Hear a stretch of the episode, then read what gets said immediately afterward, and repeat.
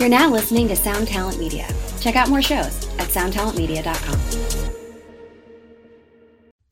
Hey, and welcome to Future Friday. This is your host, Tom May. Today's guest is Toby Jeg of Red Scare of notoriety. Toby Jeg put out our, being the Menzingers, EP Hold On Dodge, as well as our full length Chamberlain Waits. Uh, he's been a close friend and a bit of an, you know, a guide and advisor in this uh, music industry that I've found myself in for a number of years. And his um, knowledgeability, his uh, beautiful, outspoken nature, and his infinite curiosity has always been very inspiring to me, and I, I like am very privileged to know him. Uh, we had a great conversation, and I hope you enjoy it. Today's episode is brought to you by Enjoyco Barber. Again, you know, I don't live in Portland, but it is a great place, and I want to thank them so much for sponsoring the podcast. Uh, if you find yourself in Portland, go there and get a haircut. I didn't give them much to work with, and I left there looking pretty fucking good. So, uh, yeah. Let's say what's up to you guys. And without wasting any more of your time, here is Toby Jeg. Oh, wait! One more thing. I am looking to expand the uh, little thing I got going on here. I'm looking for one to two people. Uh, I need a producer to help engineer the episodes, as well as someone who's experienced with um, video editing software. Uh, specifically, the Adobe Creative Suite would be fantastic. Uh, shoot an email over to tom at futurefriday.net and I'll let you know more about it. Thanks a lot. And here he is, Toby Jeg. Here we are. Thanks for doing this with me, Toby. Well, you're welcome, Tom. There we are on camera, on audio. Uh, first question: uh, You're not a cop, are you? I have, I would have to tell you, don't I? Yeah. That- Is that true? Even definitely not. It's definitely damn not true. uh, I've been asking. Yeah. All right. years. Okay, good. Because you know we're gonna get into some shit here, man. No, for sure. Yeah, I uh, for I thought maybe we could start off by talking about how we uh, not only became friends, but how we started working together. And how so? if Sure. anybody doesn't know, Toby um, owns Red Scare, who put Yeah. out uh, a couple records by us. Yeah. When you say owns Red Scare, responsible for the debt of Red Scare. on the hook for Red Scare. Yeah, on the hook for Red Scare. Yes, that's true. We uh, have a professional relationship um, in that your uh, band, Artistic Endeavors, have in the past been represented by our record label, and I'm very grateful for that. I think we met um, 2008, I believe, at the fest. At the fest, yeah, that's what it was. By the time the Lawrence Arms were playing the fest, I had been fl- I, f- I flew in, and we were picking people up, um, and uh, I maybe got in a day early because there were other bands playing. Nothing Nothington was playing, Cobra Skulls were playing, and everyone that came in, like I, Cobra Skulls picked me up from the airport, and they were just like, "You got to check out this band, the Menzingers, man. They're they're." fucking great. I was like, yeah, okay. I've I knew about the Menzingers when I worked at Fat Records because Justin August had sent me the demos. Yeah, Justin August. Uh, he was one of the first person to find our. I, we, Greg and I would used to post our demos everywhere on like all kinds of message boards and stuff, and Justin August had found them and really rooted for us early on, with all those like reggae songs that we had on there and everything. Yeah, it was cool, and I just didn't know what to. I don't even know if I had Red Scare at the time of this, if that's possible, because that would have been 2004. It- it Yeah, yeah, been you had Red Scare because uh, we because I remember and I love about this story is that everybody has a different version of the story as Oh, as often wants you to know, like you know, the success as a thousand mothers or whatever. For Yeah, sure, yeah. for sure. I remember, get, yeah, Justin sending me the things. I was working at Fat. I like so many things. I just didn't really have time for it. Um, and things happen. I mean, there's a long list of like things that I have whiffed on in terms of like Red Scare. Add you to the pile. That's fine. so yeah, I knew of Menzingers uh, when I was working at Fat. Fast forward to 2008 ish, eight, and we're at Fest, and everyone's talking. The Cobra Skull's picking up these fucking Menzingers, and the Nothington guys are like, you know what, man, you got to check out is the Menzingers. And then I was actually uh, didn't go to your show, but Brendan came back and said, I saw this band. And it's like, let me guess, the fucking Menzingers Like, I don't know what. Like, and uh, it's like, yeah, yeah, this, they had the singer. He described you as a whirling dervish. nice. I'll um, take that. that's one of the best compliments I've ever gotten. I yeah, and I'm, that. I mean, who he didn't even know about your Lebanese roots either, which No. is kind of a reference to sort of desert nomad, like Yeah, you- totally. Yeah, uh, That's where I channel. so yeah, by that Like time, Tabuli. and he, you're right. He had got your number, and I had got the number. I know there's a lot of different inc- incarnations to the story about how the Menzingers made it to Carnegie Hall when they when you guys do the behind the music thing. But my version is the only one that is correct, and it's very boring. There is like everyone, you you guys were uh, kicking ass at that time, and and the and uh, it was part of the zeitgeist. Um, and I was talking to you, and we had the EP. Uh, it's funny. uh, we did the EP, and I, I didn't realize until a little later that Greg was like, "Yeah, you know, Toby just didn't trust us enough to do a record," and that's not really how I thought of it, though. but I but I do remember actually saying like, "Yeah, you know what? You guys should start with an EP. We should That's how I remember it. Yeah, yeah. We also didn't have any. We wanted everything at once. We were like, what, 20, 21, 22. We just Right. wanted to have everything we possibly could. I remember that night, Brendan came up to the merch table selling. We had, you know, a T-shirt design with the true true romance. We call it. It's uh, uh, the guy throwing up, Oh, puking and, yeah, thing, puking yeah. one. And we that's all the shirt we had. And Brendan was like, "I need to get that shirt," but I didn't know it was. Brad. I was a huge fan of Lawrence Arms, and I just had never seen a picture of them Yeah. um, or had seen them live. And Brendan was like, "Yeah, my band's playing a tour called Lawrence Arms," and I was like, "Oh, oh, that's cool." Uh, I was really embarrassed and, and made kind of a fool of it, but um, yeah. Later that night, I remember you were buying us all shots and beers at the place we played at, which was Market Street Pub at the time, or It was a weird It's. Mother's now. Uh, I forget what it was called before, Yeah. But uh, yeah, we played there. And that night, the singer Matt of Look Mexico was with us, and he ended up leaving in an ambulance because he was taking so many shots with us. Jesus. He was like pretending that he was in the band with us. We almost killed stuff. somebody that night. We did. We almost killed him. Well, you know, uh, it's yeah, uh, yeah. That's funny. We we, we did the EP because, and I never even thought. To me, it's important that bands like develop. Mm-hmm. Um, and I know that sounds like kind of silly. Something a guy it- it, is sounds. on the hook of a label would say. Yeah, totally. Yeah, it sounds like something a little self-important. Like, well, you guys aren't quite ready for. But I just remember like thinking an EP was like the next like logical step, and I think whatever. Yeah, I mean, if we put out a full length that time, it wouldn't have been very good. Or maybe we didn't have have it really written. awesome. We didn't have the, you know, we went, we wrote the that that EP in the kitchen basically, and then went and recorded it. And Yeah. it was great. But for what you created for us was a, a place in in Chicago. It was a place that we can go. It became our second home, uh, where Totally. we still play in front of so many people there and have so many Yeah. friends there. But that was like when we came there, it was the fucking coolest thing ever. You guys had G Man, Yeah. and we'd go there. You'd let us drink for free all night, and we had to meet all these like huge bands that we loved forever, and we'd be like running back and forth between the 4 a.m. bars and, and Yeah. Metro itself, and it just Wait till the old owner of thing. Ginger Man hears about this shit. Yeah, hey, Well, I sorry, bro. remember uh, I I rarely have had the honor and privilege of getting underage people into a bar. um, and I'm not advocating for the uh, delinquency of minors here. Yeah, the statute of limitations on letting on getting a 20 year old drunk has got to be Yeah, but Greg was. Greg was like 19, I think. yeah 19 or 20. Uh, yeah, it's cool. Chicago has been, um, is in my opinion the best music scene community in the world. Just in all the bands that we've ever uh, had pass through the hallowed halls of Red Scare, they've uh, sold out. Like whether it's Bottle Rocket, Cobra Skulls, you guys. I'm trying to think. Um, the first shows they sold out aren't in their hometowns. It's in Chicago yeah, and that speaks uh, to like Chicago as, as a music community and just a lot of great people out there, uh, raging drunks, um, but good hangs. it's Uh, the best. You guys create it. It's like uh, something that I've only started to realize or started to actualize now that I'm older and realizing that the this whole idea of a scene or like a, a being in a particular place at a time where all the same people are into it requires the work of people like you and the bands that were in Chicago and those people. It's like there's always you know the the, the perfect storm of uh, whatever opportunity and like a certain band or a certain venue opens up. But you guys really created like a taste of of a kind. You know. a little bit. I mean, I again, uh, the vast majority of credit goes to the bands who are like getting people out, but the the the next group is the good people of Chicago. I mean, I can, I mean, like the McConnell sisters. I mean, everybody that comes out. Uh, there's there's a list like. I mean, we, th- those shows would be so great. The Red Scare Present shows we do at Beat Kitchen and stuff like that. And uh, it's a credit to all those people who, who come out and support. Um, and in a way, it like kind of spoiled me a little bit um, because, you know, with the things that are happening in in the underground music scene now, uh, be it like the Me Too stuff or just like a real house cleaning and a and a uh, temperature taking of everything. Um, Chicago was pretty good at self policing that stuff already. Um, there were a lot of there was a lot of uh, diversity and inclusiveness already in the scene, um, and it was a very healthy community.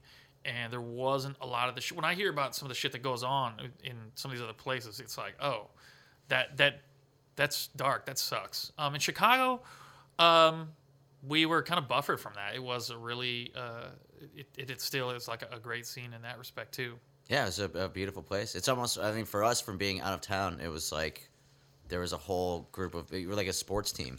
And you went there, and people just rooted for you Yeah. altruistically. It was Yeah. like, uh, I will say this: it's it does not without its its downsides because I mean every band will tell you like leaving Chicago the next day is a fucking bummer because your shows and wherever the next town is, whether it's Detroit or Minneapolis or Yeah. it's like it's either a haul of a drive. First, like it's fucking Minneapolis. It's a It's bit of a drive. and the show's Yeah. gonna be. You Yeah. know, I love Minneapolis, and the people come see us there are also fantastic. But the show's gonna be nothing like Chicago. yeah, best case scenario you're in Madison or something. it's but yeah, people when people leave Chicago, you can tell it's like Yeah, oh, for shot. us, more than ever, often it was a day off always because we'd be like, well, we're not gonna go and play, you know, a sold out show at Metro and then do something else the next day. Yeah.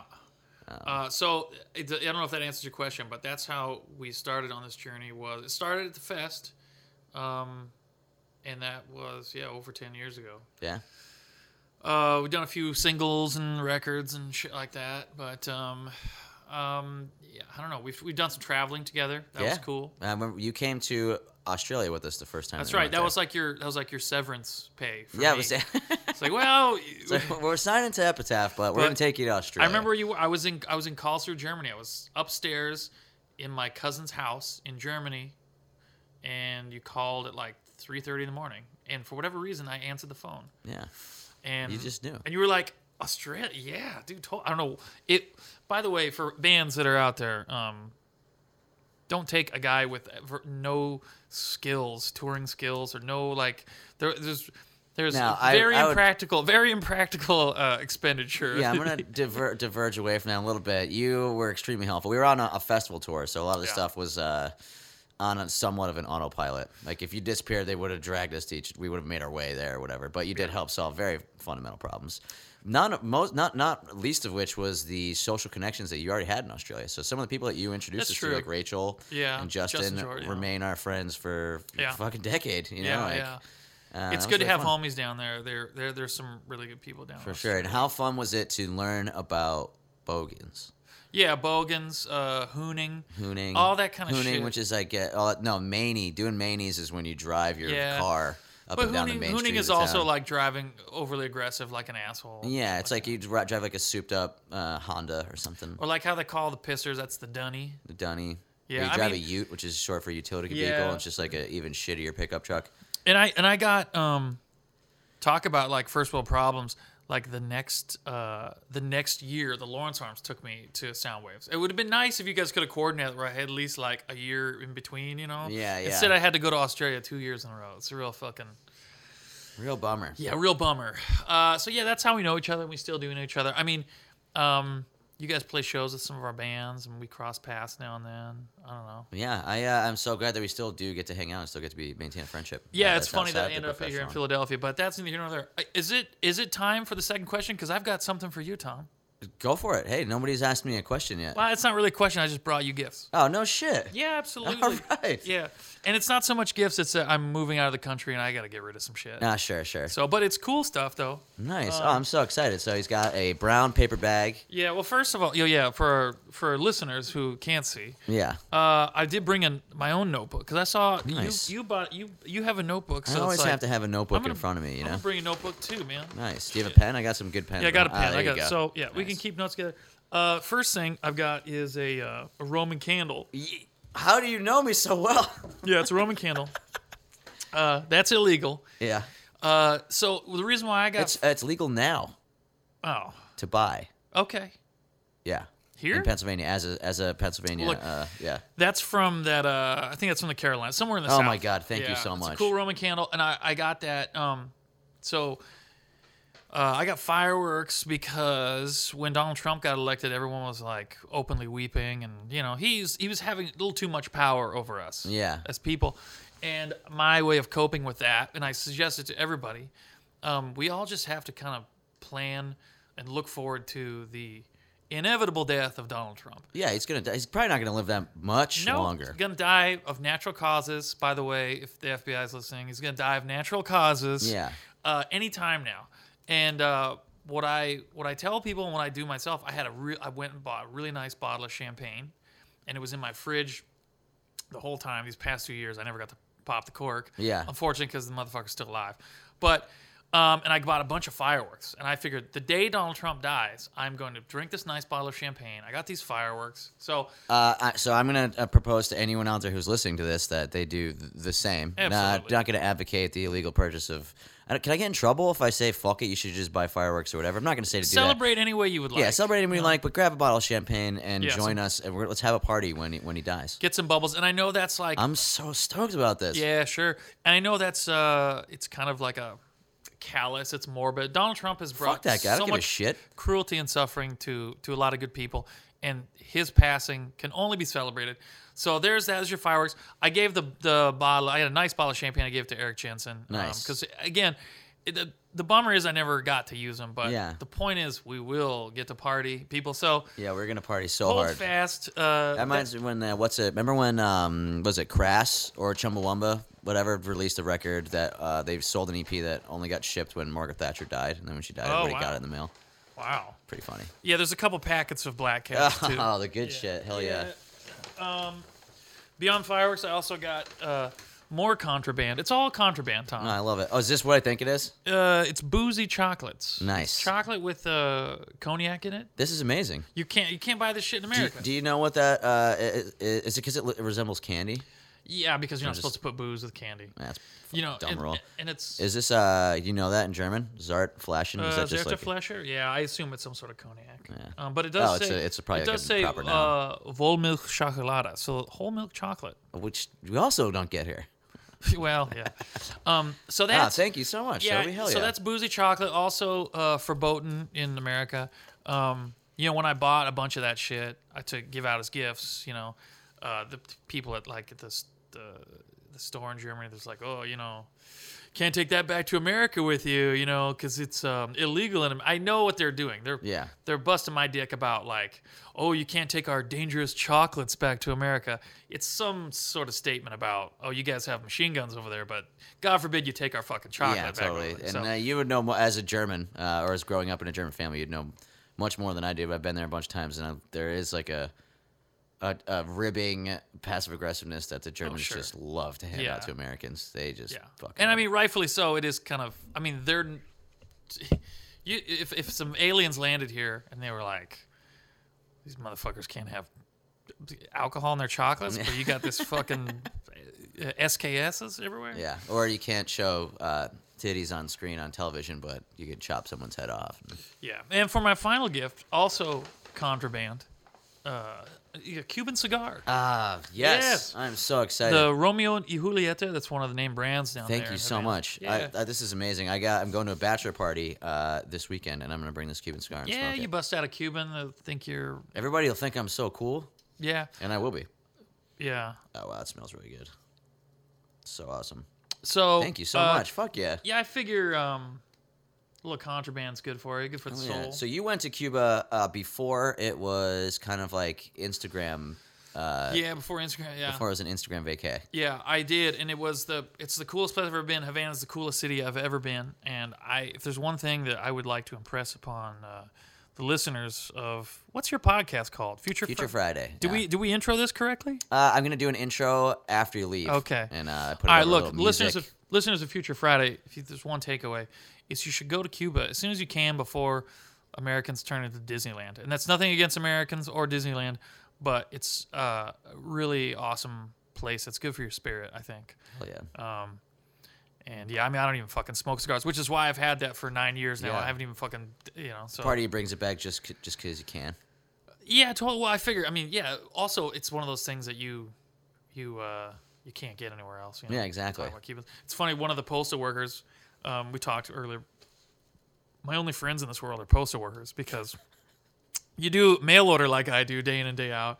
These, I mean, like I got my postal workers. Like, they like come to my bar now. We like chop it up. I love that shit. so much. That's so great. yeah. Um, so Brian and Anthony, if you're listening, man, uh, shout out to 30th and Chestnut. Uh, so yeah, uh, one of my postal workers in Chicago, he was like, "Oh yeah, can I get a Cuban?" I was, I'm thinking of can can federal employees ask for like uh, Cuban contraband? I don't know. I don't. I, I don't think they could probably ask for anything. Now they right. could be though. They're not getting paid. Yeah, Somebody just brought up a good point. I think some air traffic controllers aren't getting paid. So, Right, TSA. Yeah. TSA. It's it's Well, it maybe we seems just abolish TSA. seems like work. perhaps a flawed plan to not pay the guy. I don't know. Yeah, am we'll see. We'll see. Um, but yeah, go, go to Cuba. Uh, I remember you talking some of the parts of Cuba that always stuck with me that you said because you went there before anyone that I knew went there. Uh, I think you said that culturally they weren't used to seeing people with tattoos. totally. Yeah. Yeah. uh, at all. Wow. Um, they. Uh, there, there was one time I saw one tiny vestige of punk rock shit, and it was uh, a guy wearing like a, a like a um, a bootleg Ed Hardy shirt. It- look, it was because it was all like bejazzled, Yeah, had that kind of like- tattoo art shit. But it said it was the Dead Kennedys logo, and it said it, it was the DK logo, and it said like Dead Kennedys on there. But this guy was like clearly just like some. Not a guy who's into rock and roll. Yeah, sure. It just looked like all their shit down there is like Ed Hardy because they because the island is full of people from Spain and other places. You know. Yeah, that So makes a they- lot of sense. So they get a lot of their shitty Euro fashions down there. Yeah. Um, but that was the only time I saw anything resembling anything punk rock. And of course, you think about it, it's like, oh, the dead Kennedys probably have a very different meaning for somebody who's Cuban, actually. than, Yeah, probably. Then, then it's just like a band. It's like this is this guy doesn't know this is like fucking a band ripoff or band. yeah, sure, whatever. sure. That's So- hilarious. but uh, yeah, you, you one one of the biggest takeaways I had was just talk to the people on the street, and they were the kindest. There's no there's no violent crime in Cuba. A part of that is unfortunately because of like a real totalitarian regime in terms of uh, your punishment. Like Yeah. you steal a purse, you're going to jail for ten years. It's like Yeah. uh, as a result of that, though, no one steals any purses. Um, Sure. so people are the friendliest place, the friendliest place I've ever been, and you know, people come up to you and they would talk about like, you know, we don't have cell phones and laptops, you know, but we've got our family and our music, and you know, we're ju- we're just as happy as you are. And it's like, uh, god damn it, you know, these Yeah, guys totally. they're onto something, and you can see it, you can see it everywhere.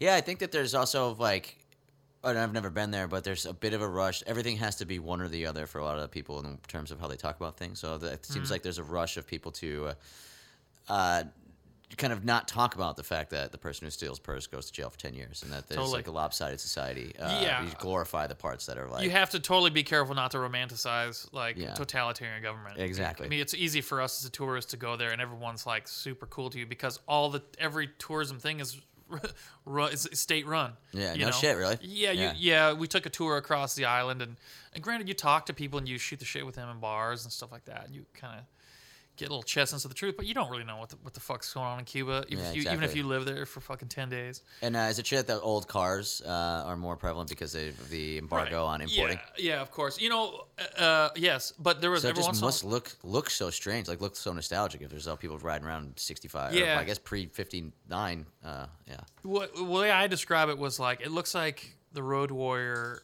meets uh, New Orleans. You know, yeah, sure. like it, it, it's got that real uh, colonial like Caribbean vibe, but every there is massive like decay on so many levels, and that's not just because it's unkempt and because the embargoes. Uh, it's also because it's in the middle of, of like a, a pretty tumultuous body of water. You know those houses that are on uh, on the water and shit like that. There's that's inevitably is going to get decayed from the salt water. You know. yeah, like the So- cars in New Jersey. You talk about how the engines go. Yeah. The uh, it's funny. I, someone was mentioning to me recently. Uh, you hear about the hurricane when it smashes into Florida and when it smashes into Puerto Rico Sure. and stuff. But you all grown up in the '90s. Remember, it was like Hurricane Andrew. And I don't even know if that hit Cuba, but you would Right. never hear anything of what happened to Cuba. Yeah, they call them tormentos, which is a way cooler name. Yeah, Tormento. definitely. And hurricane. I mean, hurricane's a pretty cool word, but tormentos. Yeah, hurricane. Yeah, all right, fair. I yeah. So you've got yourself a Cuban cigar there. I don't know, man. Yeah, I can't wait to smoke it this Uh, weekend. Last time I smoked, I smoked cigarettes for as you, you when you first met us, we all smoked uh, heavily in the van, in the Yeah. house, everywhere.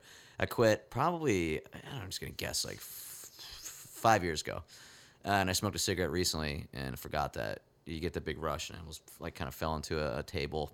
I was hammered, Really? surprised. Yeah, well, not like pass out, but I was like whoa wobble. But uh, I'm really excited to see what happens when I smoke a cigar because I love nicotine, man. It's the fucking best. Yeah, I figure I'd give you some kind of legal shit. You know, one time you joked about uh, you're like, yeah, man, I'm gonna send you a bunch of uh, pressure cookers and American flags. I was like, Yeah. oh yeah, Sign I, them all like up that. I on. like that. I like this. a couple of copies of Pocket Constitutions. Oh yeah, yeah, I got it. Yeah, the pocket constitution. yeah, that'll show Oh, yeah. But yeah, even all this uh, stuff that you observed in uh, Cuba, I always really uh, enjoy your genuine curiosity. You're really into, especially when we go to travel places. Like Yeah. when we went to Australia that time, you were up every day early, bomb, learn all new things about the subtle cultural differences, whether it was uh, the geological differences, the environment. Then I really, really uh, uh, find that fascinating about you. Yeah, I mean, we spend so much time traveling. You'd be.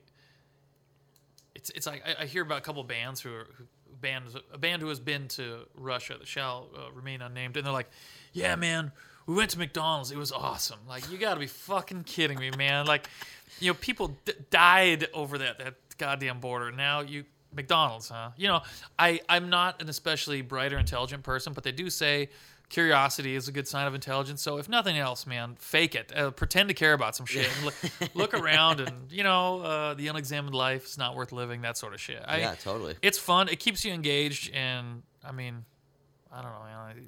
It's it's, it's uh, stimulating, you know. Yeah, man. Could you uh, tell us a bit about how it was for you to grow up? Because I always feel like every couple of years I find something new about your um, your life and uh, know, your time sure. at Fat Records in college, but even before that, up in uh, Enumclaw, Yeah, Enumclaw, Washington. Yeah, which So- is outside of what uh, Seattle. Yeah, it's about 40 miles south of Seattle, 35, Okay. 40 miles south of Seattle. Not very far, really, but when it doesn't take long before you're like kind of in the boonies. If, you, if you're in Seattle and you're going to Mount Rainier, I'm sure all your listeners are familiar with these two landmarks.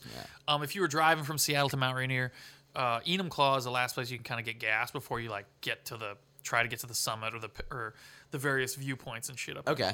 So, um, it's actually pretty high elevation, but they call the area the plateau. So it's flat, and there's a lot of farms, and there's dairy, and all sorts of shit out there. A lot of lumber. The lumber is curtailed um, because you know they certainly tried cutting down every goddamn tree, Yeah. um, but they realize that clear cutting is bad. Um, We not- uh, saw some clear cutting when I over the New Year's and uh, driving through Oregon, and it was I never seen anything like it. It was fucking crazy. It was bizarre. Yeah, it's bad. It lends itself towards like landslides and all sorts of Yeah. bad forms of erosion. It's clearly bad for the air quality, all that kind of shit. Yeah. Um, but yeah, Enumclaw is uh, it's a native word for uh, people uh, anglify. They, they misinterpret it. I, they always used to joke it meant land of evil spirits. Um, it's not. I think it means bad winds Okay. because it's in a it's in the part of the Cascade Mountain chain there that uh, there's like a, a a channel that where where like you get gale force winds that like whip through the mountains. Okay. And that's kind of why Enumclaw exists, is because it's it's part of the bottom of the mountain pass. Again, to get up to the mountains or get through them, you can kind of go through this way. Um, so the winds consequently like come whipping through there, and the natives. Uh, it- it's also there's also a rain shadow there or whatever. It gets a lot of more precipitation and a lot Okay. of bad wind. It's strange that there'd be a settlement there, but either either way, um, the First Nations kind of call it Enumclaw, and it's also next to the Muckleshoot Indian tribe. That's actually I think where where I'm from is whatever. It's it's right there. Sure. Um, and uh, yeah, my parents immigrated to this country from Germany. They're both Germans, and they first came to Jersey. They kind of dicked around in Alaska. Um, and I was the only, I'm the only one of my, my siblings that was actually born and raised in Enumclaw. I was the youngest. Oh I- no shit. So your parents came over in the late uh, second half of the 20th century, 50s. 50s. Okay. Yeah. Um Yeah, 50s. My dad my dad came here. He ri- I think he originally came through Canada and he uh my dad's been conscripted into multiple uh armies, which is some Find historical figures where that happens, and you're like, Yeah, what? Like how? that's the that's the jag luck for you right there. You Yeah, can- I mean, right? and, he, and he, he was lucky actually not to get uh, sent off to the French Foreign Legion, which is you know like you don't. It's like a mercenary corps. You don't you don't want to yeah. end up in the Foreign Legion. Um, probably cool uniforms and there's a lot of cool movies about it. But yeah, I think my dad came through Canada first, and then to the states. He got drafted and sent to the Korean War, and uh, I think it was after that that he met my mother in, in Jersey. And Yeah. Did he fight in the? He fought in the German army before that. Uh, well, he sure did. Well, uh, that that's that's a that's a sensitive subject. Um, I, it's not. Yeah. So he was. Uh, my dad was born in 1930. Mm-hmm. Um, and uh, I don't know if you're familiar with the history of Well, Germany. he would have been like 15 at the end of the war. He, yeah, he was 15 at the end of the war. So, yeah, and uh, by, by the time he was thir- near the end of the war, um, yeah, it's like looking at the bell curve, like who's alive still. Yeah, who can And, um, who can was- hold a gun? Anybody who was over seventy was still around, and like my dad and his and his schoolmates who were all thirteen and fourteen. Uh, yeah, and I, I mean, I guess before I, I can talk about like my dad being conscripted into the Third Reich, which is something I generally don't like to talk about because people Yeah, have sure. a, people have a lot of preconceived notions about this. I should preface this by saying my father was like the most progressive, like outspoken, like liberal I've ever met in my life. I would say maybe that is in no small part to the fact that he was raised in a fascist regime. I don't know uh, if that. Sh- I mean, I know that he was vehemently opposed to war, all forms, up until the day he died. I'm sure. Um, dude, so much. Jesus Christ, the kid's 15. They give him a gun. He's everyone who knows that's older is fucking dead. Yeah, I mean, he started uh, having to do stuff. He was making uh, 88 shells at a younger age, like probably 12. 88 is a Yeah, it's a big. uh it's an 88 millimeter. Um, they used it for anti-aircraft and they used it in Panzers and shit like that. It's it's sort of the the the, the Germans were wise to have all of their uh, artillery be the same format. It was it's all the same bullet, you know. Yeah. Same shell. They could use it for everything. It's uni- universal like that. Um, he t- he would tell me that as a kid he had to like flip over 88 shells when he was like 12 years old. So as as he's getting older, him and his group of schoolyard chums um, ultimately got conscripted and forced to uh, fight on the Western Front. And you say no one ever actually handed my dad a gun, um, which is interesting because at least they could do is give you a gun, right? Yeah. Um, I don't know, man. 15 year olds can't even drive. you talked to a 15 year old recently? Like, I didn't know what to say. You're like, wow, you are a child. Yeah, no shit. I mean, Yeah. we're getting dumber, no doubt about it. so yeah, he never had a gun. He what he had was um the old guy that was with him. Um, he was about he again he was like seventy. He was a World War One veteran. He had the machine gun, and my dad had to carry two boxes of heavy ammunition on each side of him. So he was sort of like a part of a machine gun Like team. a mule. Yeah, a mule, like just a kid, and my dad was always bitching to this guy, and he was just like, "Man, when are we gonna shoot these fucking bullets, man? You're killing me with this shit." And my dad, my dad would get very grim and solemn when he talked about how this, what a mean cocksucker this guy was. Yeah. He'd be like, "Son, don't ever speak to me again about when we're gonna shoot these bullets. We're gonna shoot these bullets when I say so." And like he would like cuff him on the ear, and it's like, Yeah. never question what it's like. Oh, I mean, it it it's my my old man had so many weird stories about that just weird time uh, and we could go on about it we won't because it's very boring and it's also it's his stories and also like i said people um That's extremely fascinating. Like we go and talk to people. I've, I've had many late nights in Germany where you have a couple beers and you talk to uh, your my our friends there and a promoter there about World War II specifically and how they're what what happened and how they reconcile that or how you feel about that and especially how you're viewed by Westerners. I mean, we grew up watching Saving Private Ryan and shit like that. So the ultimate bad guy that people don't feel empathy with is you just stick a fuck you stick a Nazi in there and you're good to go. You know, like. Uh, yeah and in reality, I'm not, you know, anybody listening is intelligent enough to know that I'm not uh, going to uh, talk about the Third Reich and its principles and methods in some kind of glorious way. But these were just people who worked on farms. Yeah Uh, and were conscripted into an army to fight someone that they were told was trying to kill them and was going to kill their family. yeah you didn't really have much option i mean it was truly kill or be killed that's something my that's an analogy my old man would always go well it's kill or be killed out there the football g- game you know shit like that i was like His No, layers. Layers yeah, yeah. But he would he would bring, use that analogy all the time, and he really didn't have a choice. And again, there is no apology to be made. Uh, like Germans will Germans there there is an anti-German sem- sentiment in this country and in this world. And as far as I'm concerned, it's like well warranted. You know, I mean, you, you it's it's the same thing. Americans will have to deal with the blowback of our imperialism. You know, everywhere. everywhere. And I mean, uh, as someone who's we've been all over We the world, no and yeah, but you you hear about you you meet people from other countries and uh, the uh, American reputation is is has diminished even in our lifetime, and it's Yeah. only and after this fucking little spell, um, it's only going to get worse. I mean.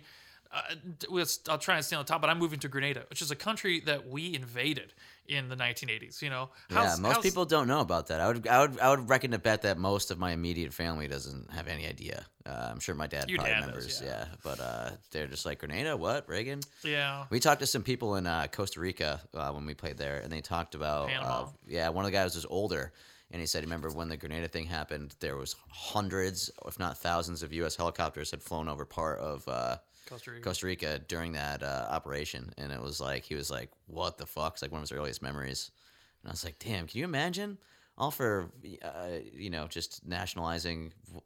Was it a Well, bank? no, the Grenada invasion. Uh, they they actually already had like a leftist government, and you understand the time. Uh, Castro had a lot of momentum, and um, Bolivia had leftist governments, and these were pretty far left. They already had a leftist government, and um, there was a far left extremist government. Um, it's a movement called the Jewel Movement, I believe. It, it's it, anyhow, they were trying to take it one step farther, even be, beyond like what Che Guevara was suggesting, all this kind of stuff. And the current leader at the time had left the country for some sort of summit, came back, and they assassinated them. And it was it was a it was a violent coup um, by some extreme uh, by an extreme like fringe party. And I will say this, and I say this with a caveat that like I'd like to wait until I live down there and talk to some people about it Sure. This is one of maybe the few American incursions that I can think of in recent history that actually had positive results.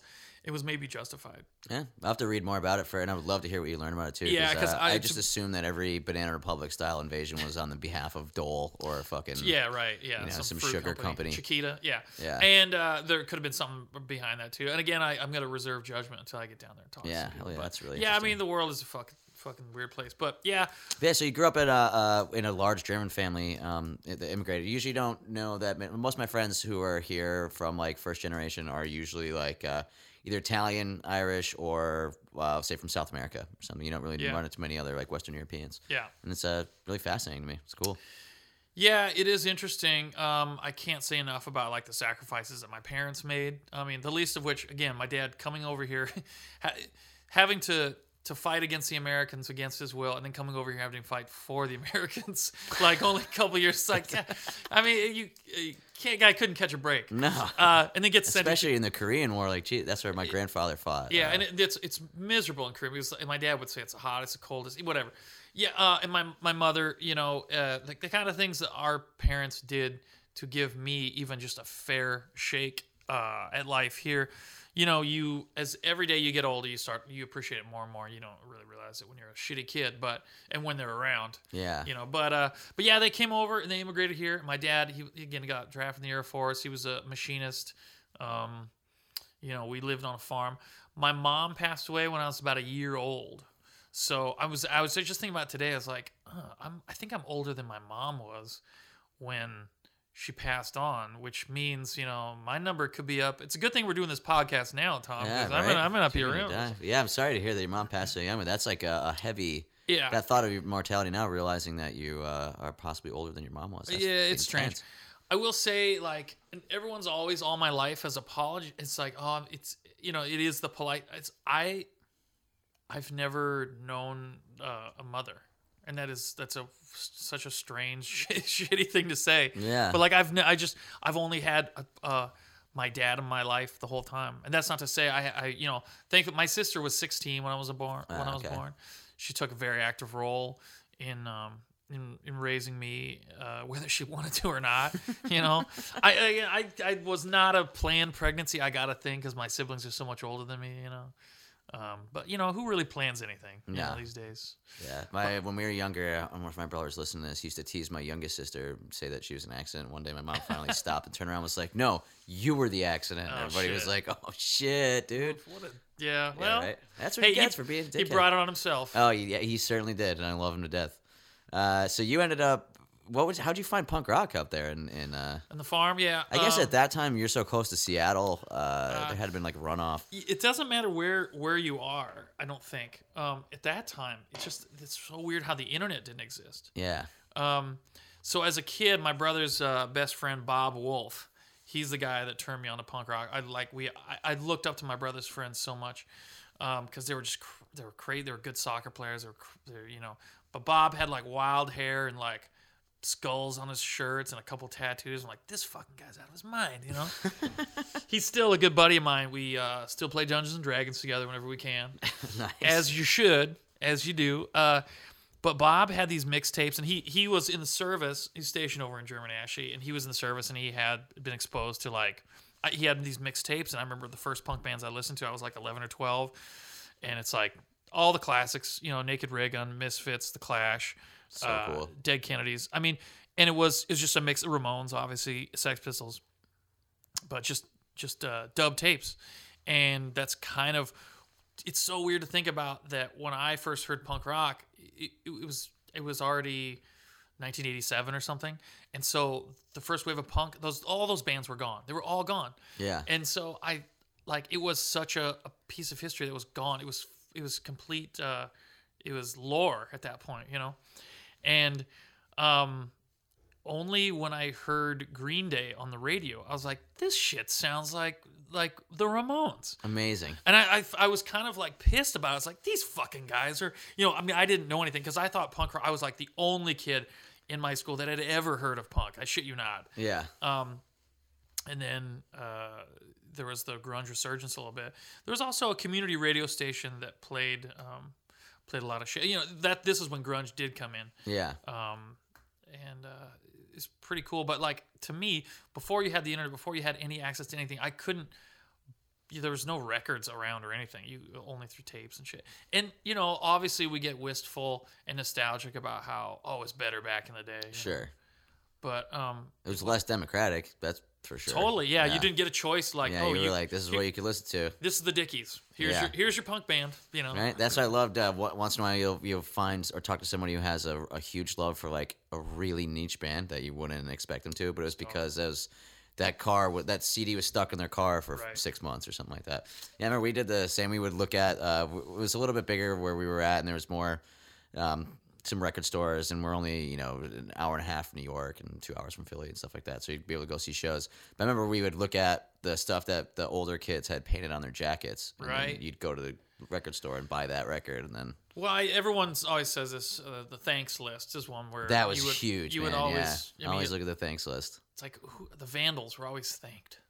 Yeah. Every every band thanked the goddamn Vandals. This What a- must what be a band. Those guys are pretty nice guys, so maybe they should be thanked. Yeah, That's so great. So you uh you um heard that shit and you were hooked then. yeah I, I love punk. I mean, I was a, I was a bad kid, and I don't know if the two have anything to go with with each other, but you know, No, But- definitely not. But look, um, my I, I'm not trying to sound like I'm in any way a minority. I'm a fucking white dude. But like growing up in an uh, totally all. I mean, the fact that my parents like talked funny, I did. I never really did identify with like the overculture and the kids, and I know that they kind of fucking like would make fun of my dad and shit like that. Yeah. And I, and I, I totally never have identified, and I, I, I don't know if if being a first generation is puts that in my DNA. But I'm sure it's part of it. yeah, sure. And um yeah, you know, I was I got arrested when I was like 8 years old, you know. I I I I last I checked I still hold held the record for uh, disciplinary citations in at Westwood Elementary School. Wow, damn. Yeah, I I um I was Can uh can I ask you what you got arrested for? Or is it not a good story? pretty stupid. Yeah. Yeah. You know, it's like I was in the back of a car and they were fucking reading my rights. All this kind of shit. Like all this shit and it's like a little much, officer, you know, Yeah, in right. hindsight. You know what's funny? I- just wanted to scare the shit absolutely. out of you. Absolutely, And uh, yeah, I I fucked up this uh uh, s- uh playground teacher's car. Which is so stupid. It's so, I, the worst.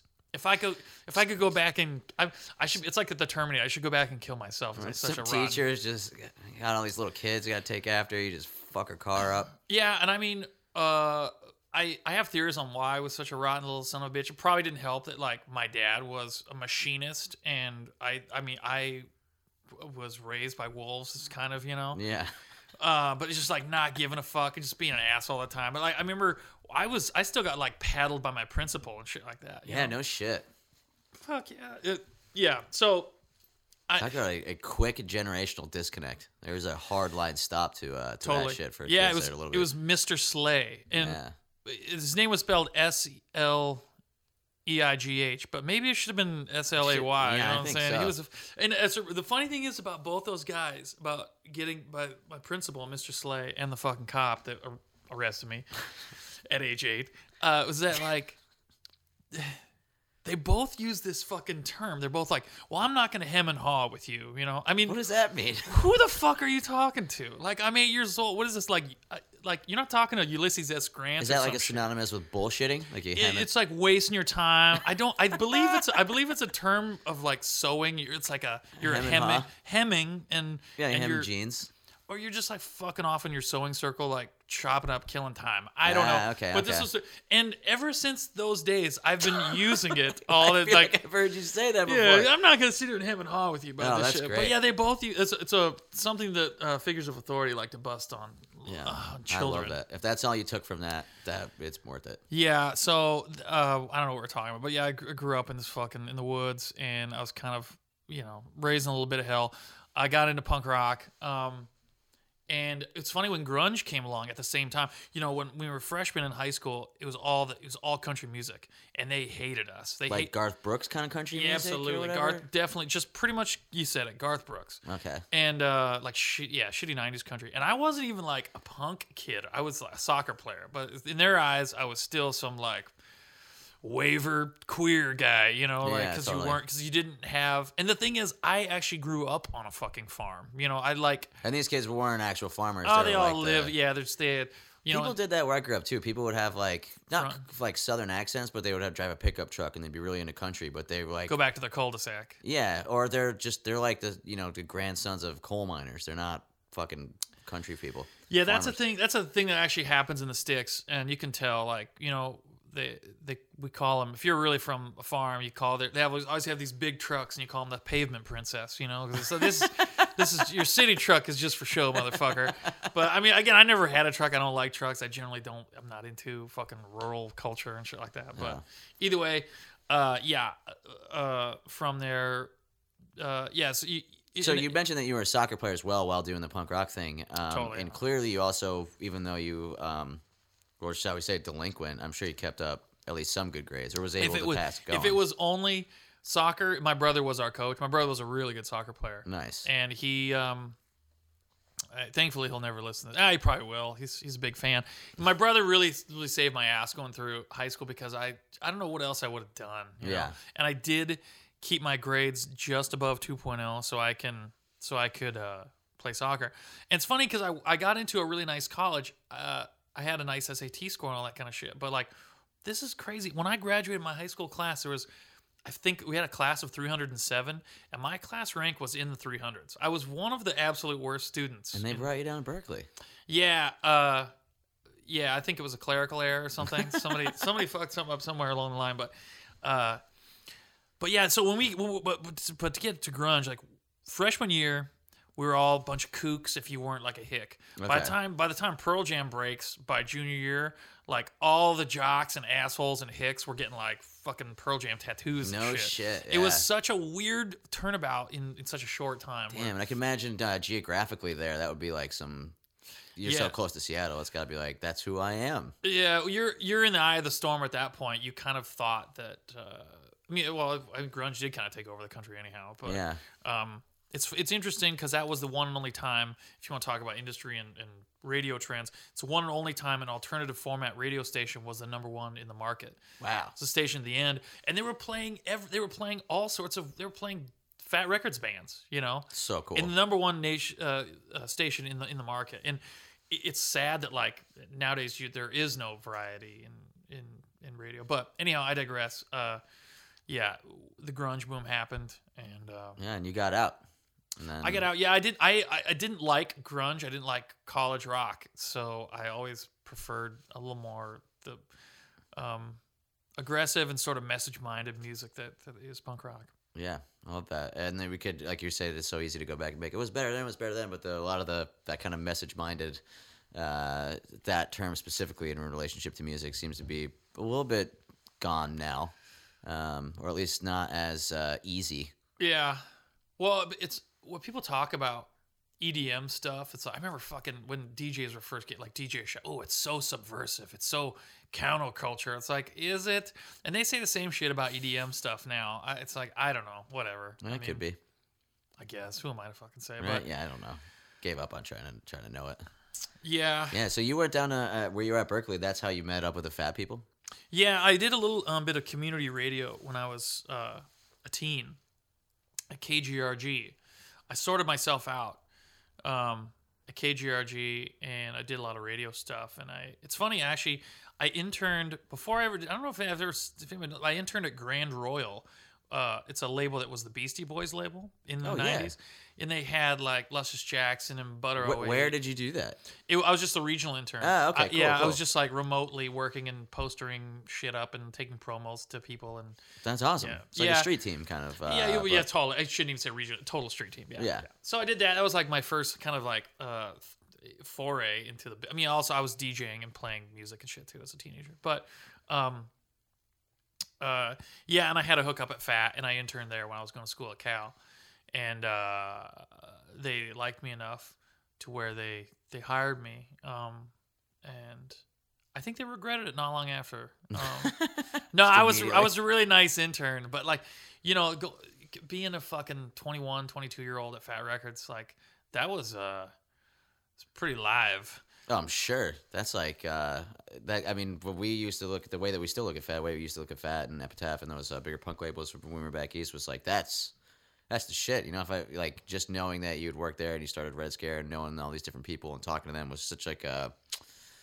it was a whole world and it is still like a whole open like uh, it's like legendary. Yeah, a little bit, yeah. Um, especially I can you hear that more from people who are in the Midwest and the East Coast. The way they just kind of look at that, it just seems like a thousand miles away, and it literally is. You know, Yeah, Yeah, Um, quite literally. people deify that whole thing, and it's just hard for me to to you because again, I was I, I, I interned there. I, I did mail order. I signed bands, and to me, it's just like it's like uh, Well, you experienced it and saw it for what it what it really is, and I got to shape what it is for me yeah. completely. There, there's a couple. I know they've they've tried to document stuff like that. Um, there's like a, a documentary, and I haven't seen it, but uh, you know, like I know they didn't even interview like Brian Archer, who was the first and longest tenured employee there, and it's like shit like that. I it's it'd be hard to really um to get the uh, the warts and all truth about Fat Records. Yeah. Um,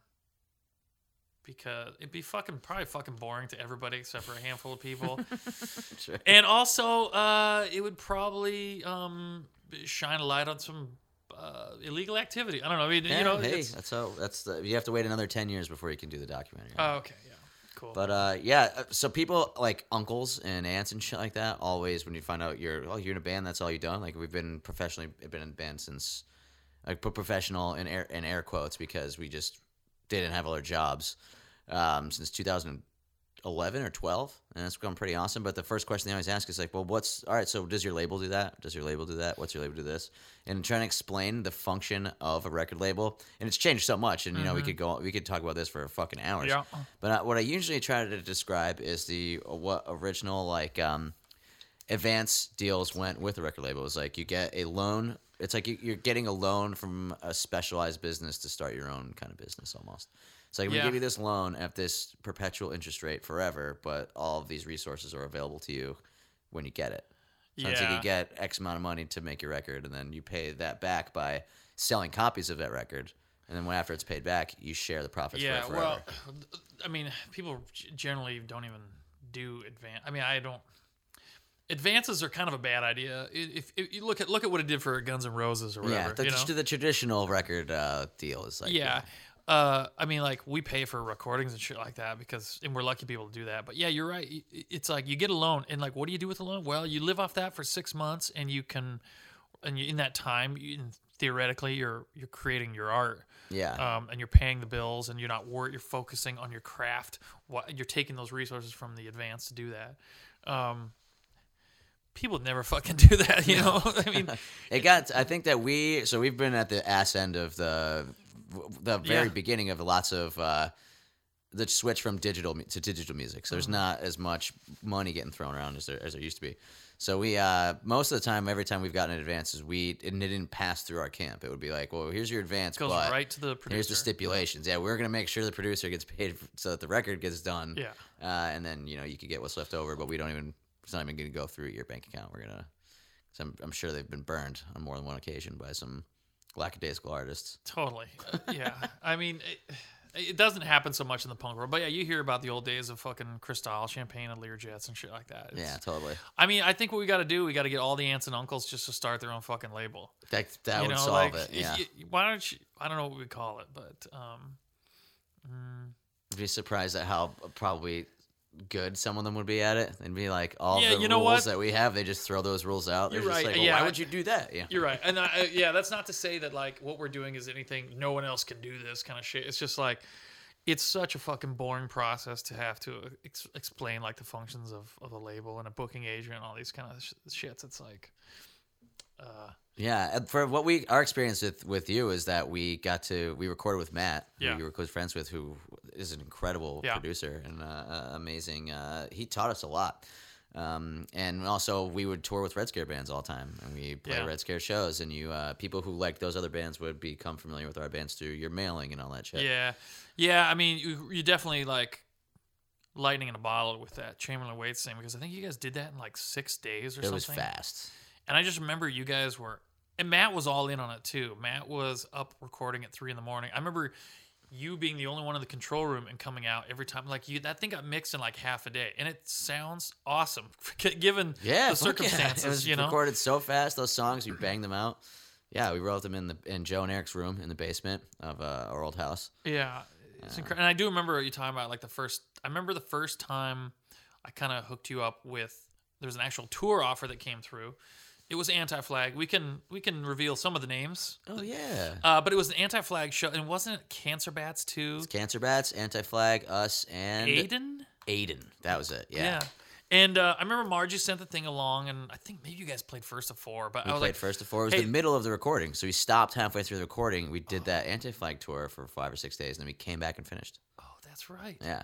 Oh, that's weird. I forgot about that. Yeah, Yeah, and that was like the first support kind of tour that, that we we had done with like a proper agent. And I kind of gave you guys a spiel, like, look, you gotta kind of, um, you gotta go, you gotta, gotta show up to load in on yeah, time. get, you know? that's the big one is trying to get us to show up to. Uh, I mean, ever you know, and it's great. You're one of the things I loved about your band then, and there's still elements of it now. But you guys were like rascals, you know. There's you're just kind of bandits the way the way, Oh yeah, way we would ba- headline band go. Sorry, all of our friends now, but headline band goes on stage. They're we're taking their beer. We're It's something cool at the venue that we needed. It would Yeah. get a little sticky fingers. And it's like this was this was a pretty big band. We got we got you on some shows, and I was like, whatever you do, do not fucking. You guys were all chain smokers. oh yeah, And I was like, such chain smokers. do not fucking smoke in backstage around Anti-Flag because I know they've got like issues with with smoke and shit like Yeah, that. totally. That was one. Uh, Nelty was their tour manager, I think, at the time, and we would Sounds stage dive every night. And one night she could grab me because I was trying to go at a big stage. I was too, I was a little drunk, and she was like,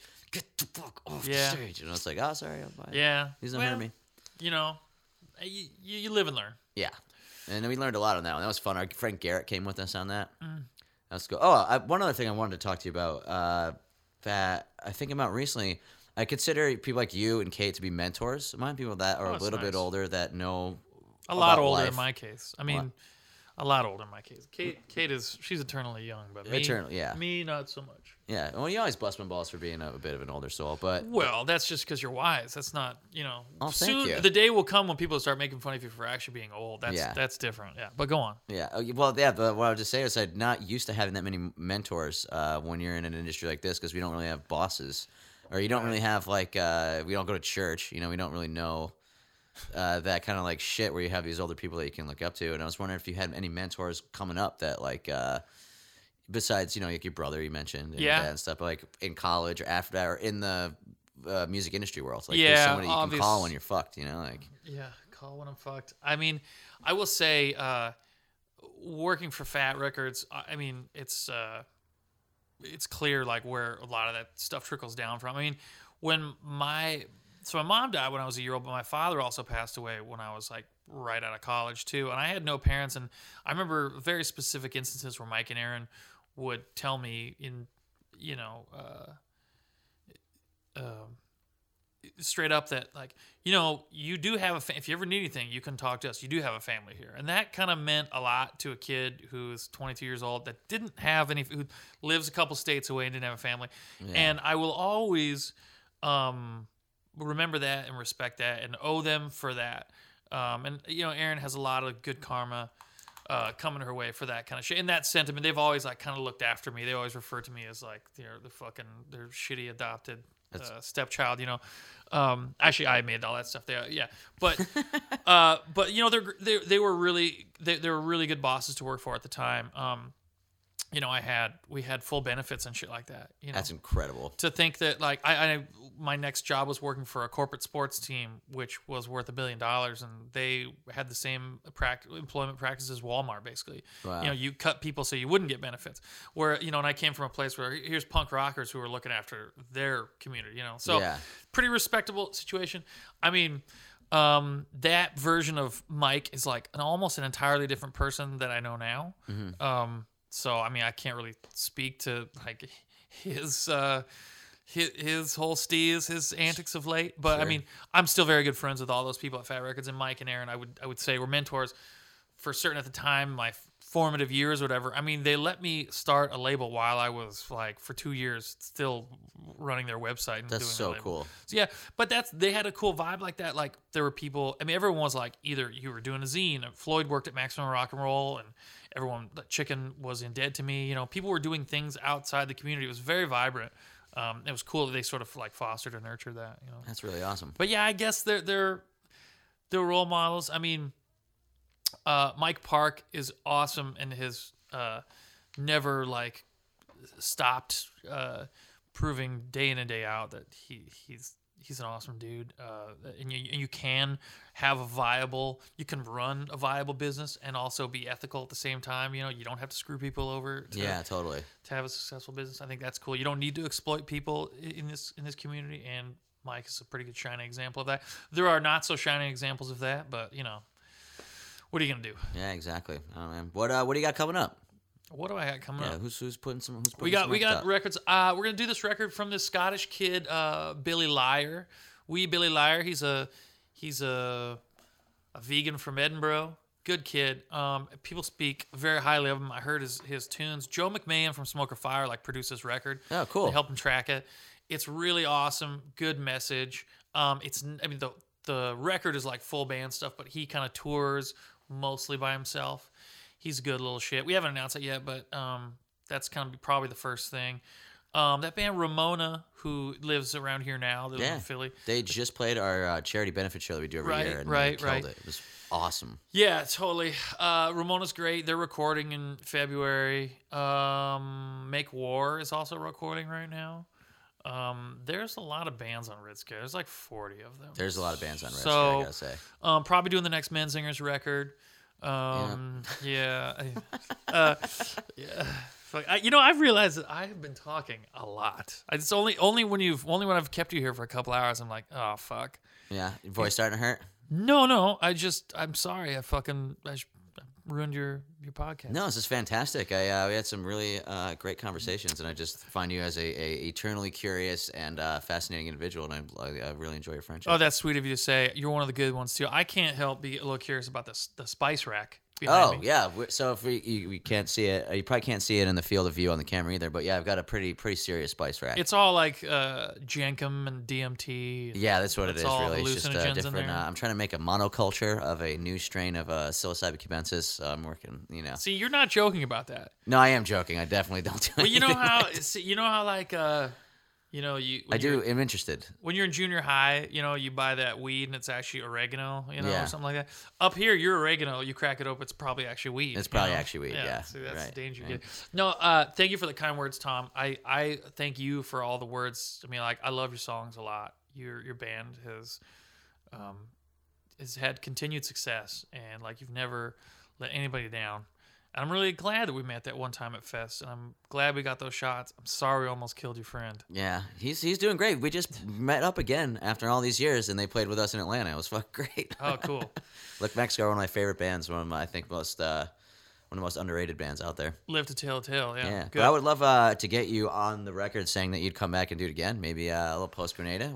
yeah, what we, you sh- we gotta do a post Grenada. I mean, uh, next time I'll let you do some more talking. Sure. But I mean, look, you show up with a bunch of contraband, a bunch of fireworks, and Yeah, illegal got- chocolate and shit. You got, you, I, I got excited. I'm sorry. Yeah, I'm so fucking stoked about this. I can't wait to save this Roman candle until uh, Donald Trump dies, and then I'm gonna set it off on the roof, on my Fucking A. neighbor's roof, so that when I run back over to my house, they won't know. It which, will be, house to look it at. will be like I know you're a big fan of Independence Day, and um, but it will be the new Independence Day, man. Fuck Yeah. yes. Hell yeah, it will be There be. will be fireworks every year. I'm not shitting you. I don't care how fucking morbid and, ta- and classless it is. There, I will, I'll celebrate the occasion. yeah, I love it. I think on that note, we can. Uh, I think we should say call it. Let's call it. Thank you so much High for being five? here. Yeah, fuck yeah. All right. Got it. yeah. Did you, did you see that, folks at home? That's a real high five. That was a real one. All right. Thanks, Tom. Dude. Thank you so much for listening to another episode of the Future Friday podcast. You can see what Toby's up to uh, with redscare.net and on social media at redscare. I want to thank Enjoyco Barber again for sponsoring the podcast. If you find yourself in the Portland area, make an appointment over at enjoycobarber.com or check them out on social media at enjoycobarber. Um, again, I'm looking for a little bit of help. I'm looking to hire one or two people to help do the uh, engineering and audio, a little bit of post stuff, as well as some help with video work if it interests you at all. Shoot me an email, tom at futurefriday.net. And thank you so much. Have a great, uh, great fucking rest of your life. Bye.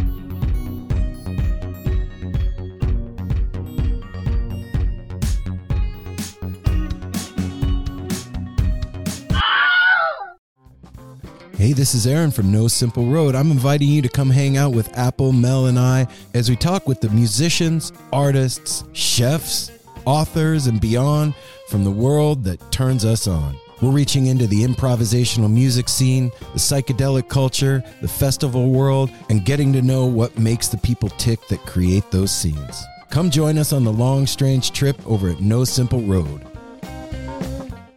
Hey, this is Chris Swinney, formerly of the Ataris and currently host of That One Time on Tour, part of the Sound Talent Media Podcast Network.